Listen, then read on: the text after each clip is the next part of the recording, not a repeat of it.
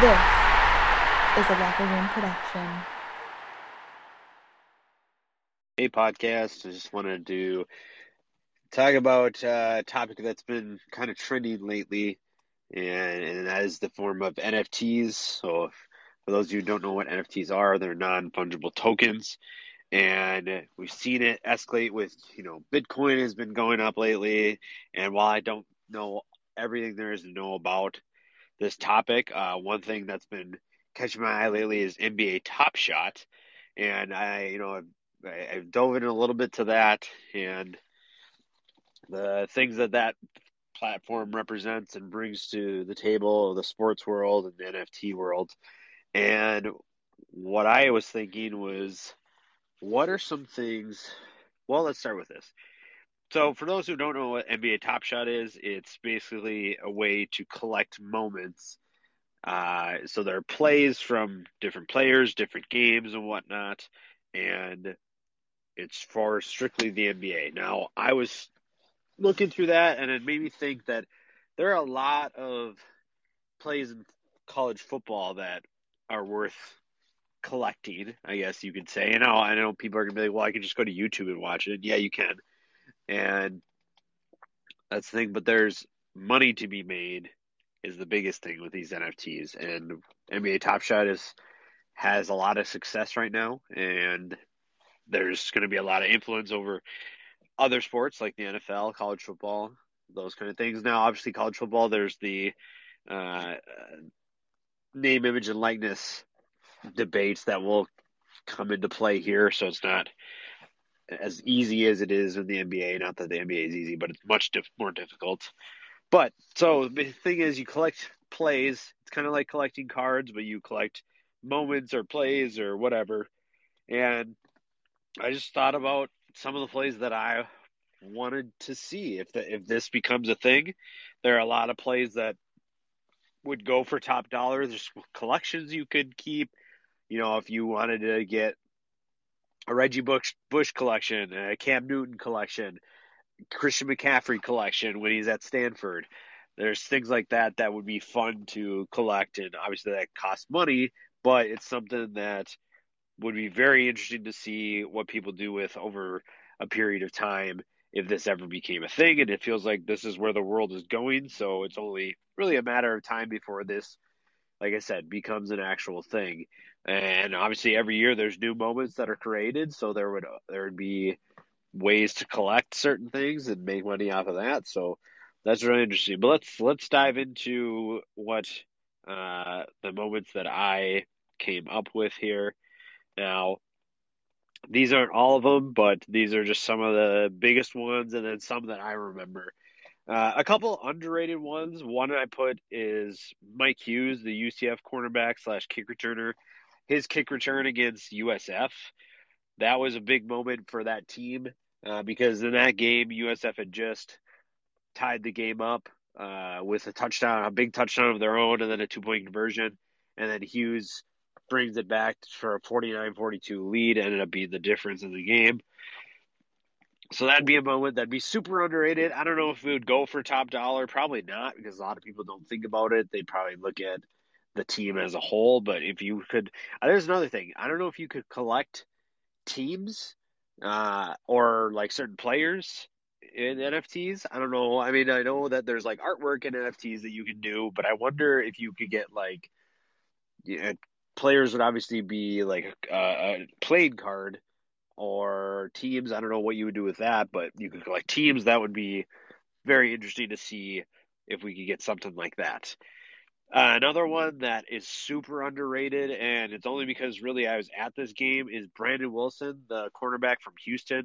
Back in 2016 when they played Oklahoma, he had a kick six, and it was 109-yard kick six, changed the game.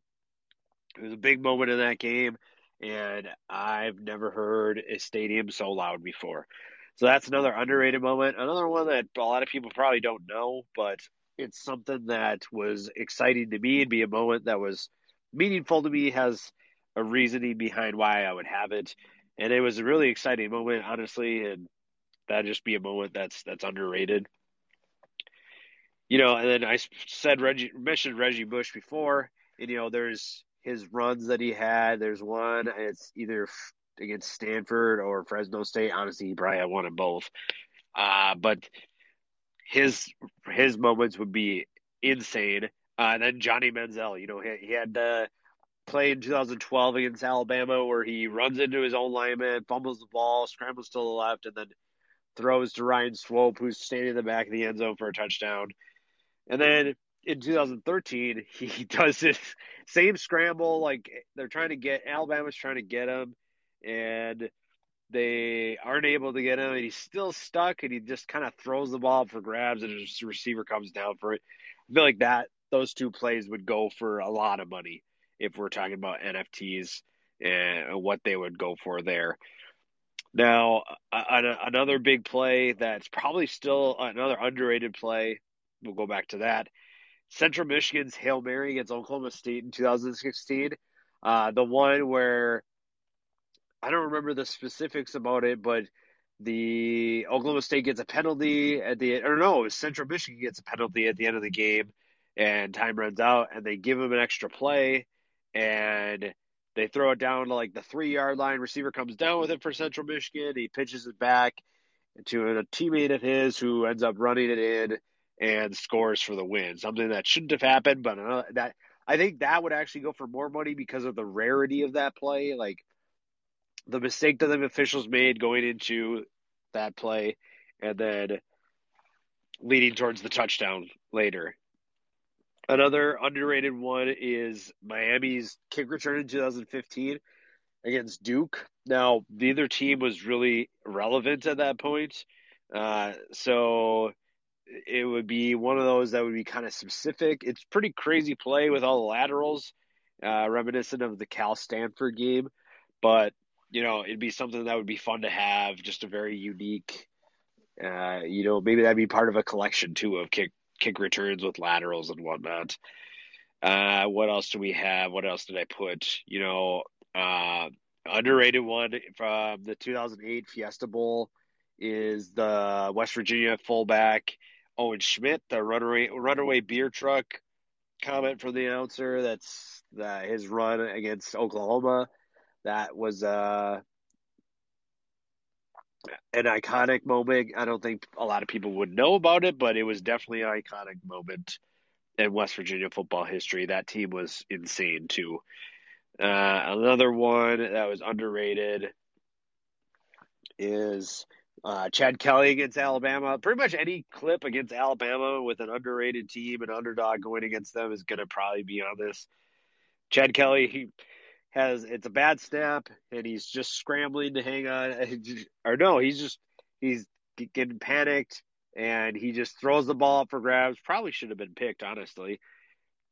But he throws the ball up for grabs, it gets tipped, and then his receiver comes down with it and runs it behind the other two Alabama defenders and brings it in for a touchdown.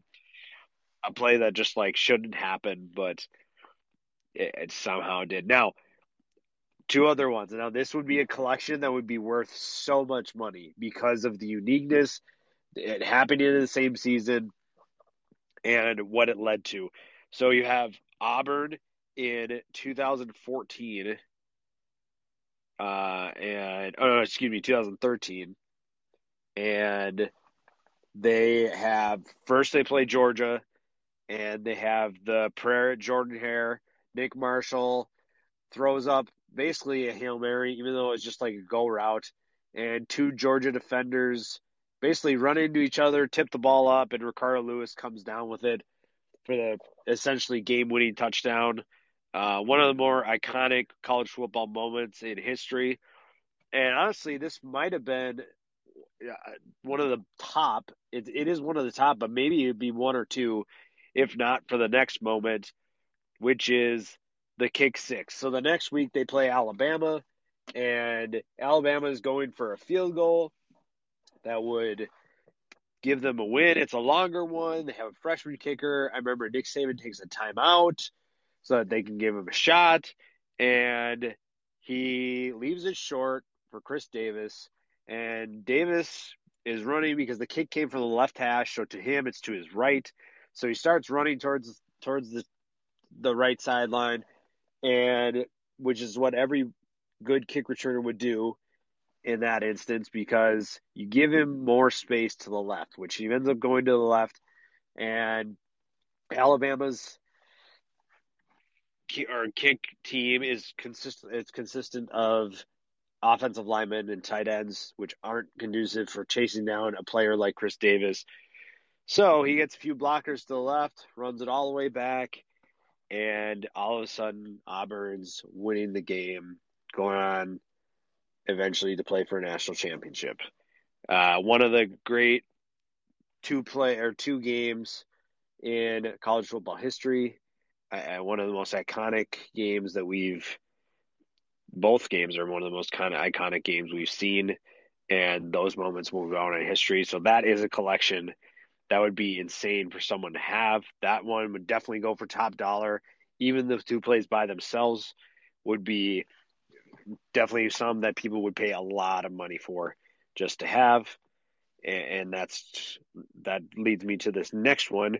There's two other collections that I think would go for quite a bit of money. So that Auburn's number one. The number 2 1 would be Boise State against Oklahoma in the 2007 Fiesta Bowl, and I think I said Fiesta Bowl earlier for West Virginia. I believe it was the Orange Bowl. I could be wrong.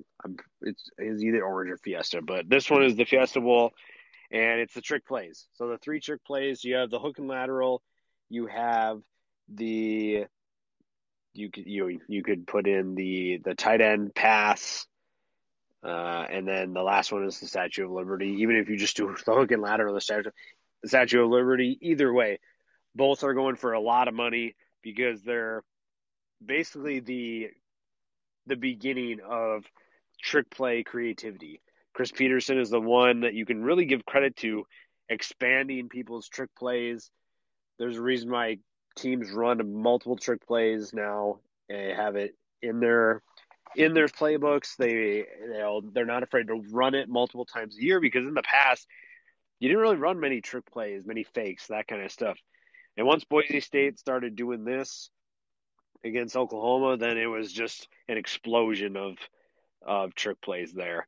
So those handful of plays, that collection there, that would be at a lot of money. Those plays would go for that collection would be a crazy one to have. One that's underrated for a collection is 2015 BYU.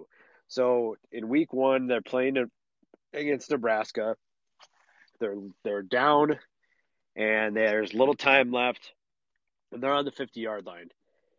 And Tanner Mangum is scrambling, rolls out to his right, just chucks it up, and his guy comes down with it among a bunch of Nebraska defenders.